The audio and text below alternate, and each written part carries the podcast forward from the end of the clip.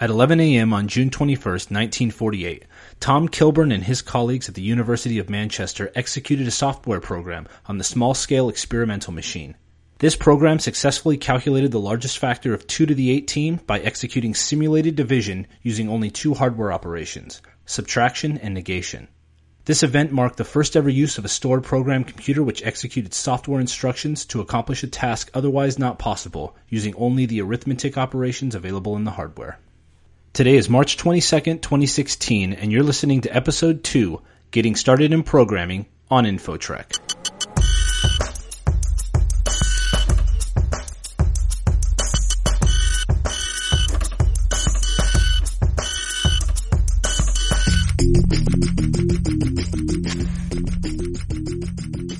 Welcome to InfoTrek. My name is John Kearns, and I'm back with Derek and Mike. And uh, today we will be going over getting started in programming, but first let's jump into the news. First news item is HP announces a new hyperconverged system.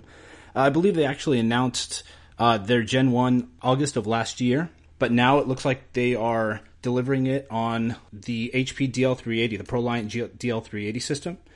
Uh, Derek, what do you think of this? It's an interesting play, right? So recently we had Cisco release their HyperFlex box. You know, we have the SimpliVity, Nutanix, all these uh, competitors coming out. So I think uh, the market's going to start to get saturated with um, you know hyperconverged plays, and they're doing it to be you know competitive, right? Everybody kind of knows their tried and true DL boxes. I think a lot of us here kind of cut our teeth on those back in the day. So uh, I think it's oh good. yeah, man. Yeah, a lot of people are very fond of the uh, the ProLiant DL380s. I've used those plenty of times in my day. Mike, what about you? Yeah, so I think it's a good it's a good thing, right? Proven hardware platform, but um, you know we'll see how everybody executes. Uh, HP's a little bit late to the game, and I think I said this in the past. This is really going to be a, about the user experience in the hyper converged space and what the interface looks like, how easy it is to use versus uh, the reliability of the commodity hardware that it's all running on at this point. Yeah.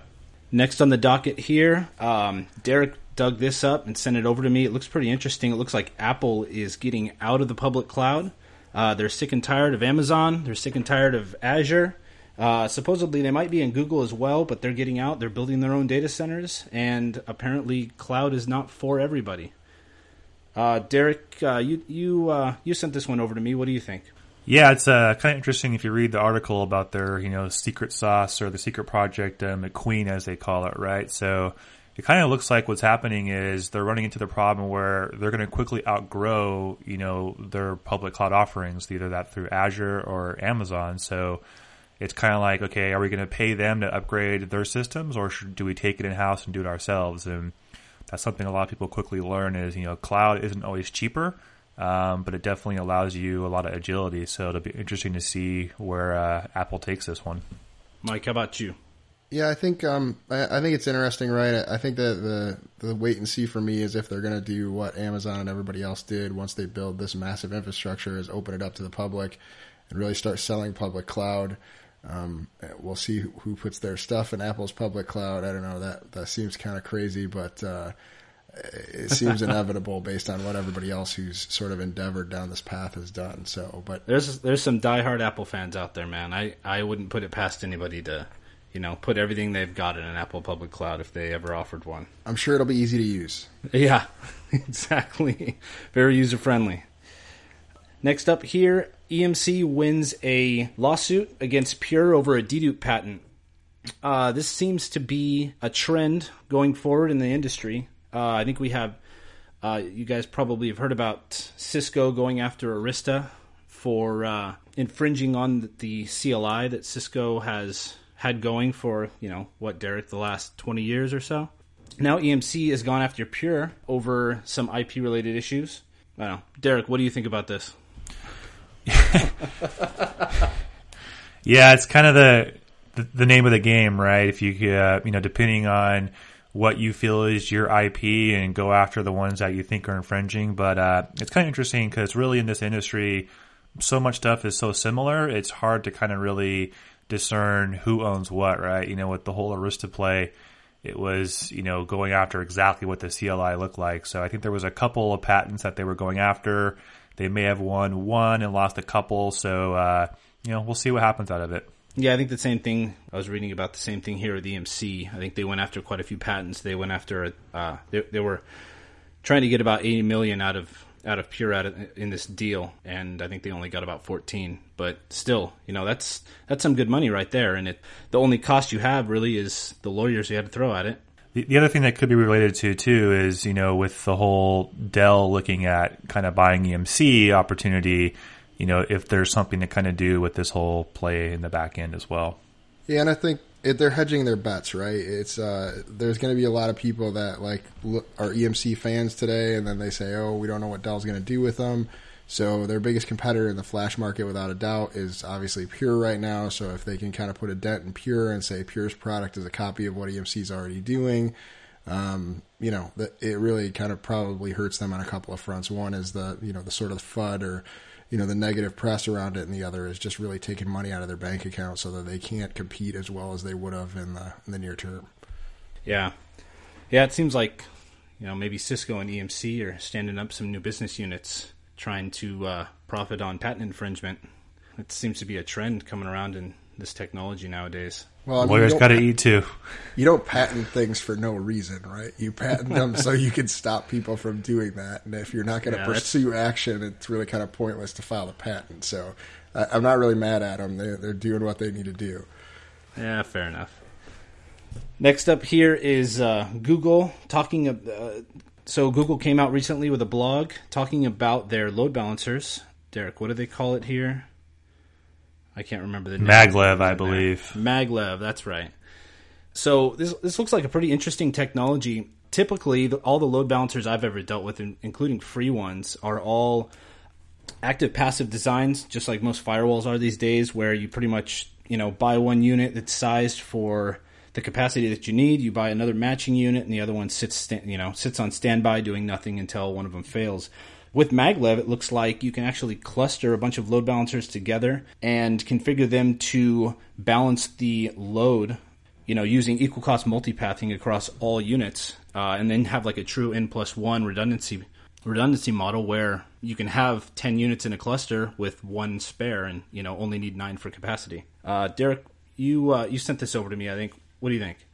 Yeah, it's kind of interesting, right? If you look at it, Google's been doing things for the past, you know, several years now that the industry is kind of just really starting to adopt as a mainstream. Like, you know, sure their boxes are virtualized, they run on commodity hardware, they're not expensive big iron, so it's kind of, you know, following that trend that we're seeing now. Um, kind of same thing like you said, right? It's not really that whole active standby type play. It almost ties back in with our previous conversation around like redundancy, right? So instead of having yeah, one exactly. box just sit there, you have multiple smaller boxes, you know, smaller being a relative term, doing all the work and can easily shift traffic. So if there's a failure, you know, you as an in, in customer or user would almost never even know it happens. Um, so it's it's definitely kind of interesting how Google and like like these larger providers kind of pave the way for that you know virtualization and you know commodity based hardware for these expensive boxes that are being replaced. Yeah, yeah, and the uh, the article said it all runs on standard x86. They're using the same boxes for their load balancing systems as they're using for their actual applications. So that you know that's definitely a big benefit right there. If you can run it on a physical box or run it on a VM or something like that and cluster it, that would be an awesome load balancing product right there. Mike, what do you think? Yeah, I mean, I think it's good. I think we we're seeing more and more demand for load balancers as more and more things go web based, and I, I, think you know in sort of the open source space, you've got Nginx and some other things sort of popping up, and you know now starting to have a commercial paid for clustered model. So it would be really great to see something that's even better than that active standby sort of come out and be able to be used, um, you know, differently than HAProxy or anything else that may be out there, you know, running Tomcat as a reverse proxy or Apache as a reverse proxy. Um, and those things that people are commonly doing in that sort of commodity open source space right now. Yeah, yeah, I'd be interested to see if they uh, if they actually release source code, you know, send this out into the open and let people start using it. So that's all of the news that we have.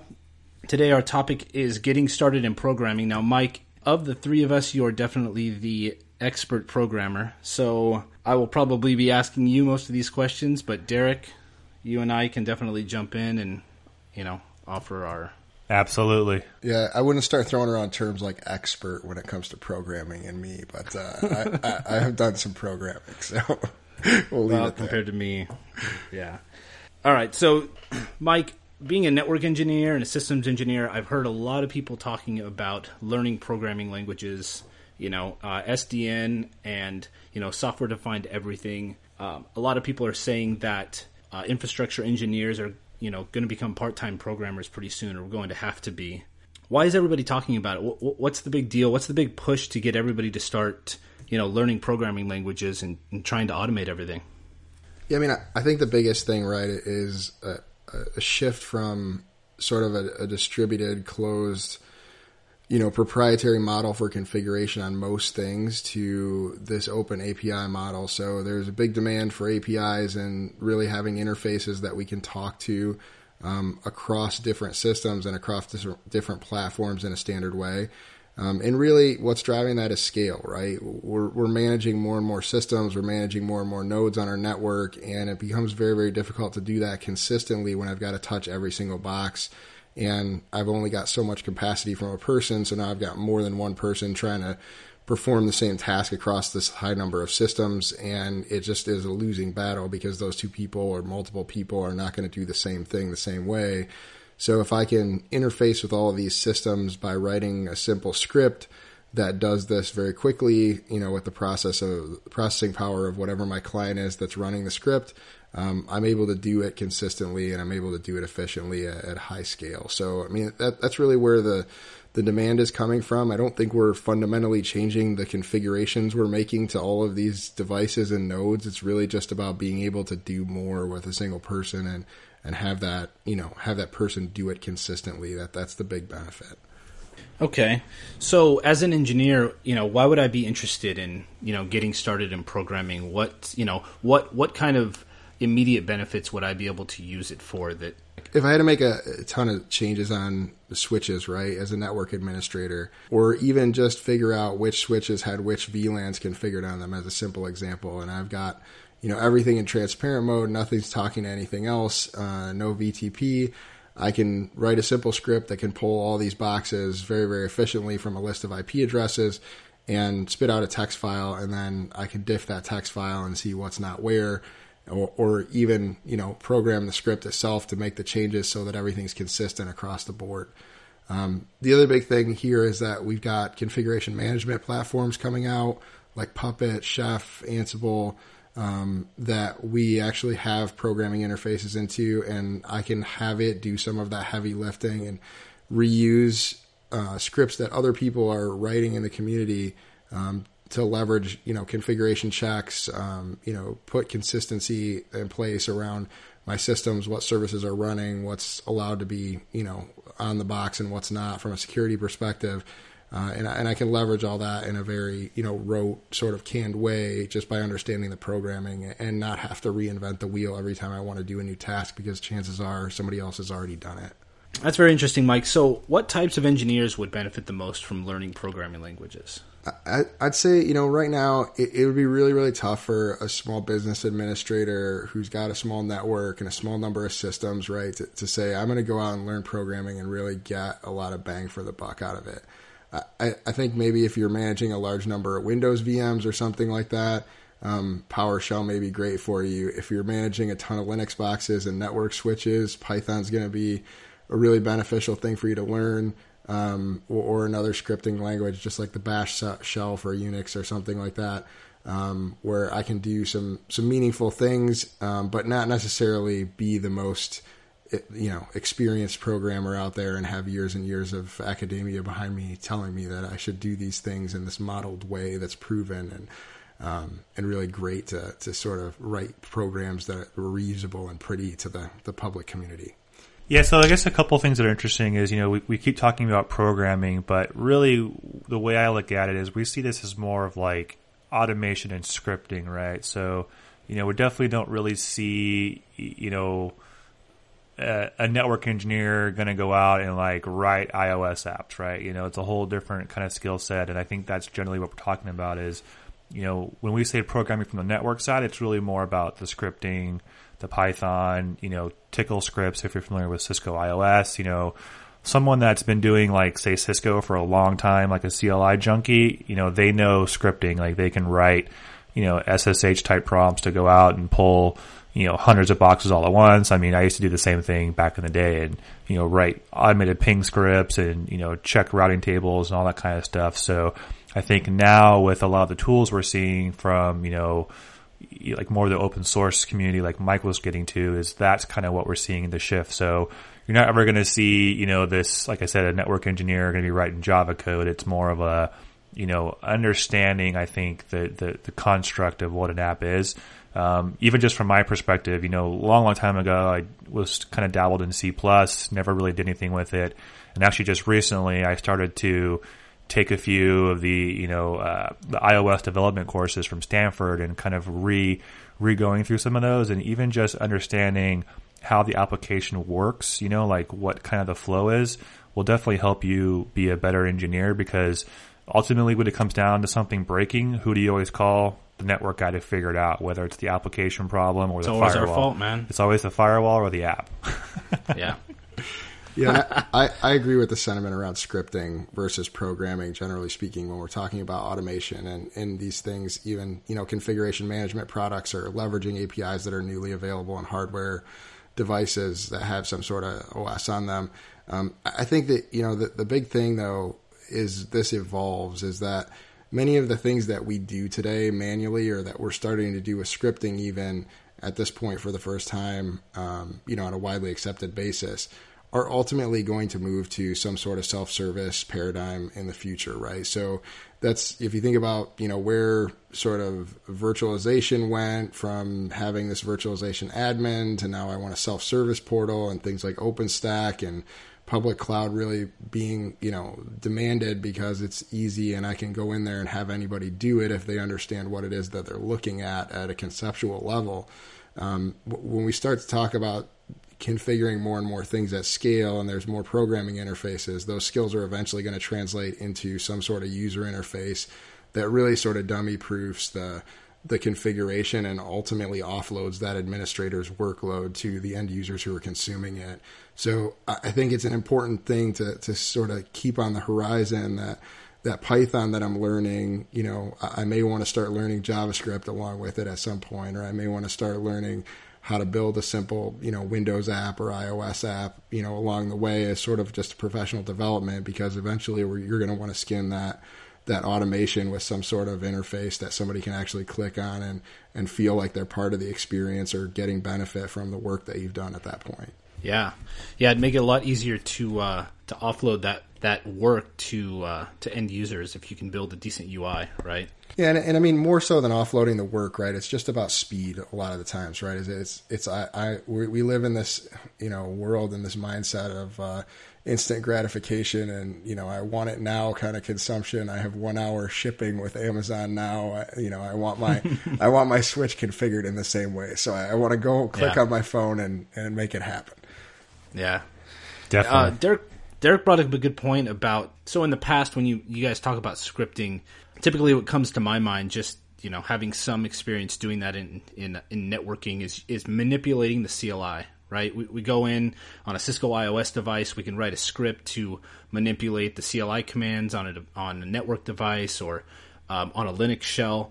Uh, but do you think that that is going to be the future of programming against infrastructure, or do you think it's going to be more API based? Yeah, I mean, definitely API based. I mean, even if you look at the trends from like Cisco, for example, right? They're they're taking the things that didn't have an API available, um, like IOS, and making sort of middleware or retrofit applications that expose an API, um, like onePK or APIC EM, and really giving you a, standardized you know interface that you can leverage JSON or XML from.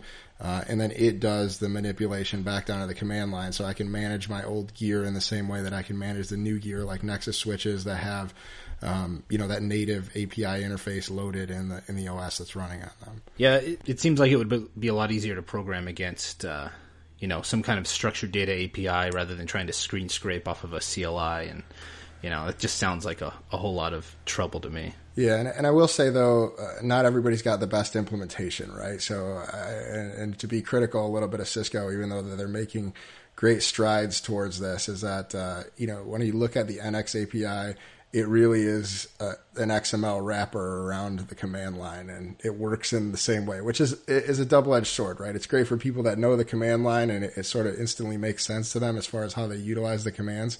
But at the same time, for somebody who's picking it up, that's a, a really you know hasn't had any exposure to Cisco and they're just looking for like a standard API, it makes absolutely no sense how I leverage this thing. Yeah, you can tell it's kind of geared for the opposite, right? For an engineer attempting to kind of get in more to the scripting as opposed to a programmer trying to learn networking, which they're, they're both dangerous, right? I mean, if you want to be honest, like, I'm not sure what's worse, like a programmer that can program well but doesn't know TCP/IP, or a network engineer who knows TCP/IP but can't program to save his life. So it's kind of like there's still going to be a lot of tight integration between teams, and we're not going to see just like you know that dissipate and have like oh we have one engineer who can do it all, but you, you never know. I'm sure we'll see some uh, HR you know post out there for someone who's a CCIE level expert in routing and switching, and then you know a master iOS programmer or something.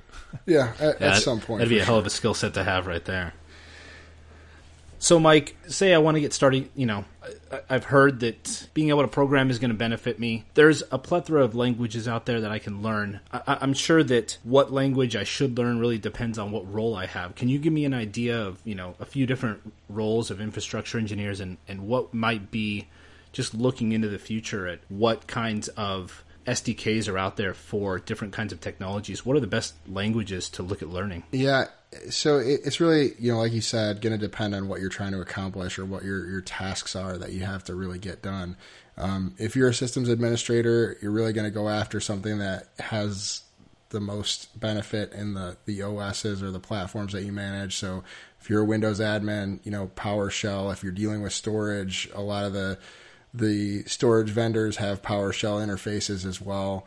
Um, if you're in the networking space and really doing any sort of software defined networking, now everything's you know everything's Python, right? So that that's that's the that's yeah. the hotness in the networking space. And I think generally speaking, for anybody who's trying to learn for the first time, Python's a great place to start. Um, just because it's very easy to read, it's very easy to learn, uh, and it it runs on any system, right? So it's it's cross platform. Um, and I can actually pick up a, um, you know, a project like Flask or Django and know the same Python scripting um, that I'm using on the command line to, to write scripts or, or shell pro- shell execution type programs. Um, and I can take that and I can port it into a backend that renders a web interface, right, with Flask, for example.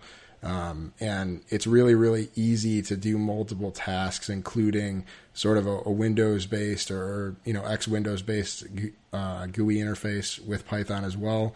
So you can really build any kind of application um, from the command line to the web with Python. So it's a great place to start. And there's tons of libraries out there. The one thing that I think is challenging for me, though, um, being coming, having come from a more robust programming environment back down to Python is that it's really integrated tightly with the file system, right? So you don't really work in a space that's totally isolated. You got to be aware of your your paths that you're dealing with and, and those types of things. Um, but for somebody who doesn't have that experience sort of working in a Java or C sharp or something of that nature, um, it, it, really is really easy to pick up and it probably makes more sense to somebody kind of working with with flat files on their system um, for the first time when they start to sort of get into it. So, Mike, in your opinion, uh, the next generation of infrastructure engineers, you know, they're they're probably going to be quite a bit different than they have been in the past, right? M- likely with some programming background, simply because the industry seems to be calling for it now. What do you, in your opinion, what do you think the skill sets for next generation network or systems or storage engineers are going to look like? Yeah, so I think that we'll see probably some Python, you know, background, right? So I, I want to be able to learn how to manage Unix and Linux systems, um, script on them, and you know, as we see sort of this trend to white box and sort of running everything on x86 as well, that that becomes more and more important um, outside of the networking space. Uh, and we're starting to do more and more with Linux, right? So that that's that seems to be in my mind the trend. So it makes sense that we're going to see people really wanting those Unix-based programming skills, um, sort of prepackaged with their people that they're hiring. I also think that we're seeing, you know, that this open source, you know, networking and systems movement, um, generally speaking. So I think it's going to be less about manufacturer product certifications in the future and more about just general experience and, and understanding, um, you know, technology stacks rather than understanding a, a vendor's proprietary way of implementing something um, which hopefully you know will cause our manufacturing partners that we deal with on a day to day basis to be more open and more standards based. So we'll see those skills be applicable across their products as well, so that they're still continue to be a mainstay um, in, in the things that we know and trust. Do you think the move towards open source in the industry, you know, moving towards wanting to use open source products rather than proprietary products is contributing to this desire to have a programming background, just being able to understand and implement a lot of the open source stuff out there. Do you think that that has a role in it?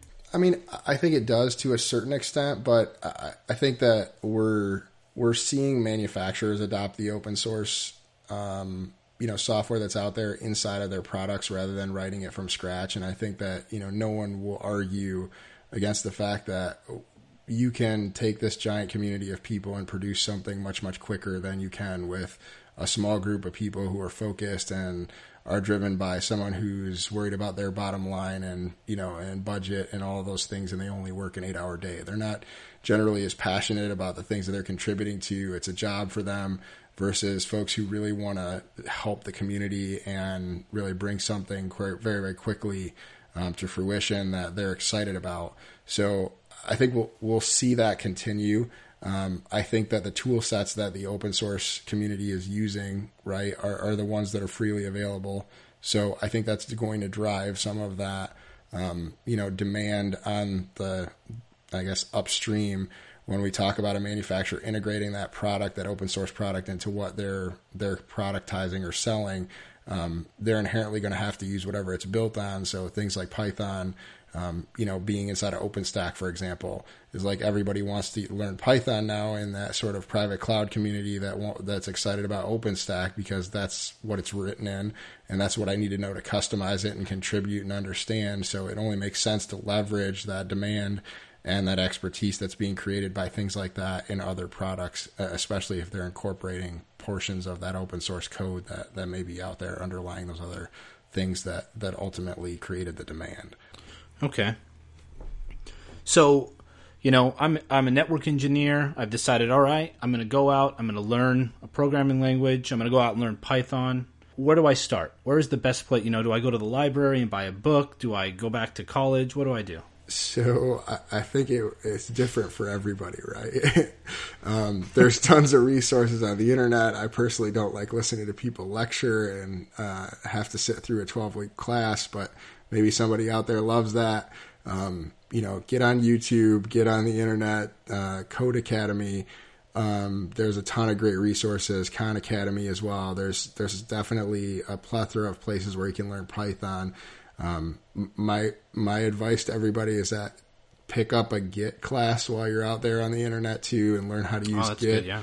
Right. Uh, if you want to be proficient in any sort of open source community, uh, you got to learn how to check things in and check things out and branch projects and Git because that's where everybody's source is and that's where you're going to ultimately want to put the things that you create so other people can leverage it as well.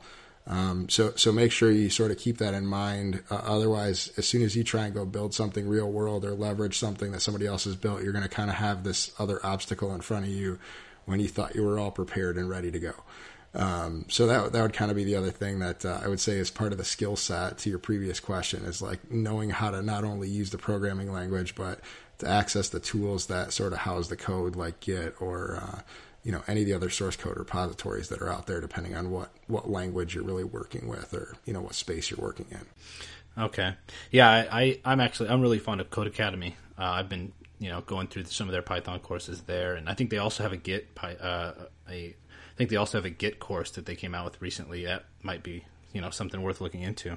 They do, and uh, you know the other thing that I would say for anybody who's really starting to get into this is is not only get some you know get some some direction from some of these tutorials or other resources that are out there. Buy a book, whatever it it takes for you to learn efficiently, but come up with something that you can actually build that is meaningful, right? I think a lot of the the tutorials that are out there are really great for you know mastering syntax or understanding how the you know indentations are supposed to be in a in a Python file when you're writing it, but um, really the for me, the rubber start, starts to meet the road when I make something that actually does a, a functional thing, right? So even if it's as simple as adding some numbers together or pulling some data from a file and re- resorting it or, or something simple of that nature, find a problem you have and build something to solve the problem. That's how you really make this stuff stick for me anyway.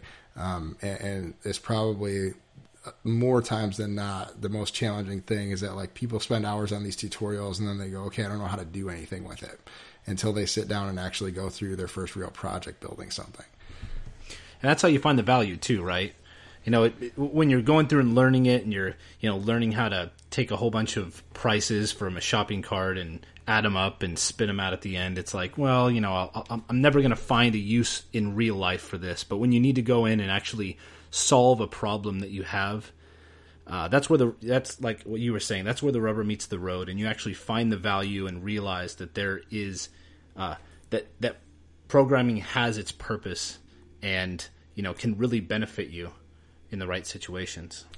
Yeah, Derek, I, am I'm, I'm, you're surprisingly quiet. I'm expecting some devil's advocate out of you and uh, saying that we don't need any of this stuff and we could just yeah. do it all on the, on the CLI like we always have. CLI for life, man. That comes that comes from my hardcore CCIE background. No, I think I think a lot of this is right though. I mean, you know, like I said, we're not going to just see engineers kind of collapse and converge and you know like one guy that's going to be doing all the work. There's going to be a lot of teams. Um, and a lot of this too is going to be probably driven too by like the company you, you or industry you work in, right? So if you're working for like a large engineering firm where there's hundreds of engineers of various types, you know, like then yeah, they're absolutely going to be more open towards, you know, like a white box type switching with Cumulus Linux on top and this and that. But you know, the other side of this too is okay, if we have all this open source community and all this stuff that you know people can kind of do and hack together, so to speak, then who's going to really support it if it goes sideways, right? You know, some some companies just will not put all their eggs in that type of basket if their you know lifeblood essentially depends on it too. So you know, if you kind of look at it that way, there's always going to be trends that'll just you know kind of hit that slope of you know, moving down to the full SDN route, and some are going to kind of dial it back, you know, and, and we'll kind of see how that goes. That's why you always comment your code, right? Yeah, and then, like I said before, don't ever use hard coded IPs ever, please use DNS everywhere. use a config file. Yeah, use something, man. Yeah, and I guess the other thing too is that we have to adapt adopt the mindset that we have to test our code, right? So that's that's the other thing that's the really powerful problem that programming creates is that I can break a whole lot of things really really quickly uh, yeah. if I if I don't test my code or test what it's supposed to do, right? Especially if we're talking about configuring remote devices over WAN connections, and I can potentially knock those WAN connections offline um, you know, it, a lot of people get out of bed at three in the morning, uh, very unhappy when they've got to drive to a site to go get something back up that you screwed up. So, you know, be cognizant of that. Build a test box. Make sure that your code does what you expect it to do before you deploy it across 50 switches on your network or 100 servers on your network and bring everything to a screeching halt instead of the one box that you would have learned the lesson on if you were doing it in, in, a, in a serial fashion, one by one, old school. Yeah, yeah. I, th- I, think one of my favorite internet memes I've ever seen was like a picture of a house on fire, and the caption was like, "Well, it worked in dev, you know, so we don't want to have that Fraud same problem, now, on the right? networks." And yeah, yeah, even just order of operations, right? Like like you were saying earlier, if uh, you write your script to you know change the interface of your WAN circuit first before the LAN, then uh, you know you can have some problems there. oh yeah, the faster you can do things, the faster you can break things, right? and always sanitize your input. Did you guys ever see the meme? I think it was uh, from XKCD where uh, it was like the school calling the mom and said, "Yeah, uh, we have your son here, and is his na- name really Robert Drop Table Students?" And it's like, uh, "Oh yeah, you know that's little Bobby Tables." That's awesome. that's what we call him, and uh, I hope that you learn to sanitize your database inputs from this. right? Yeah, no doubt. The That's a faster, good one. the faster, you know. But yeah, to your point, Mike. Yeah, it um, the faster that you can go out and fix things or change things in parallel, the faster you can break them, right? And and it, testing your stuff on on a good replica of your real environment is very important, especially if, like you were saying, you're configuring things over in a remote location over a WAN link or something like that. Um, I think we've all, probably all been in the situation where we've locked ourselves up, we've locked ourselves out of boxes, and you know we have little tricks to mitigate that, like a reboot in on Cisco IOS devices or things like that. But um, Reload You know, in it- five. Exactly. Uh, commit confirm or things like that. But, you know, if you're doing 100 sites in parallel, well, good luck, you know, trying to roll back out of that. Yeah, I mean, it's just really about where do you start at that point, right? It's, it's just a crazy mess that is not going to be good for anybody. Yeah. All right. Mike, anything else you want to talk about on here? Getting started in programming. Any any other advice that you would offer? I mean, you've done more in the area of programming than Derek and I have, and uh, you've used it a lot more in your in your career to do useful things. Anything else that you would tell somebody, just as you as advice? Yeah, I, I'd say the last piece of advice I, I would give people is, um, you know, get an get an IDE or an integrated development environment. Um, if you're using Python, you know, PyCharm is great. Um, Java, like IntelliJ, all, both those are from JetBrains. Or if you're coding Microsoft stuff, Visual Studio is a fantastic tool. But it will make programming a lot less frustrating for you. Uh, you don't have to worry about your own human error as much because it highlights the things that are wrong and it does auto completion for you, and it makes it a much more pleasurable experience when you're actually writing code. Um, so you can focus on what you're trying to accomplish rather than focusing on the spelling and you know your fingers not moving at the same rate as your brain. So uh, that, that's kind of the last piece of advice, and I think a lot of people discover that late in the game, right? Because they they follow these tutorials that are online that don't want to sort of plug a manufacturer's IDE or a certain product and they just try and have you edit in a notepad or something else. And that's extremely frustrating when you're first trying to learn and you have to worry about all these different little nuances of the script execution language um, rather than focusing on just learning what it's capable of and accomplishing a task. So, you know, it's always a good tool to start with when you, when you actually, you know, are up and running for the first time. Do you think using a good IDE like that, like PyCharm, or is um, could be possibly considered a crutch for somebody learning programming, where maybe you're not learning a skill that you should have? What do you think? I mean, it certainly could be. I'm sure you'll find purist type people out there that tell you you should learn how to, you know, you should learn how to move these bits and bytes around with on your own first, and then go figure out how to do it more efficiently with an IDE because that's really what that's about. But to me, it's it's I'm trying to accomplish something. I'm not trying to like figure out the philosophy behind it. I really want to make it work to get my tasks done. And I think that's probably where most professionals are at that are trying to add it to their sort of bag of tricks at this point. Um, versus really wanting to understand all of the the nuances of that runtime engine that's executing that code from the text file after I run it, and you know how I could you know, pretty up my code a little bit better without the help of the tool. Uh, you know, I'd say there's limited value in that. It's just get it done and get things moving. Because, like I said, when you start to build something functional, you'll start to love it and you'll start to see the power of it. But if you get so frustrated before you ever get there, um, you'll probably just give up and say this isn't for me. Uh, when a simple tool that took you 10 minutes to download probably could have helped you get that, that gap closed up. Yeah, that makes perfect sense, right? You know, it's kind of like trying to boil the ocean right off the bat versus, you know, kind of just getting familiar with the concepts and then, you know, kind of go back later to really understand it. You know, from like the networking side, that'd be someone who's just kind of learning routing to deep dive into, you know, all the intricacies of like OSPF, LSAs with packet captures. Like, you know, it would just be too much too soon type of thing. Yeah. Okay. Wrapping up here, guys. Um, Derek, any kind of social media you want to plug, and and what do you got going on this week? Yeah, so from a social media standpoint, you know, typically you can find me either on like LinkedIn or Packet Pushers, kind of blogging over there. Um, going on this week is actually pretty busy. So tomorrow, being Wednesday, depending when this is actually released, um, there's a, a kind of a Cisco sponsored event locally in my area that we'll be attending. Um, kind of just hanging out, greeting some people, and then the following day giving a couple presentations around some some SD WAN. So pretty busy. Very cool, Mike. How about you? So I have a uh, an exciting week of um, documenting process for uh, for our sales teams, and um, also finishing up a consulting engagement around some contact center uh, work that we're helping with a customer with. So uh, pretty heads down this week. Um, but uh, if you're interested in my rants, you can always find me on Twitter uh, at just my last name, which is A O S S E Y Aossey. Uh, and uh, you know you'll never know what I say out there until you know you see how angry I am that day. Yeah, as far as this week, uh, I'm actually I'm actually getting to set up a, uh, a, small data center for a biotech customer down in San Diego, and you know rather than just touching one tier of the system, I'm actually getting to kind of do it all. Right, network security, storage, uh, systems, virtualization. It's actually a lot of fun. Who the heck approved kind of like, that? yeah, it's it's it's, uh, it's like my perfect project. It's exactly the kind of thing that I like to do, right?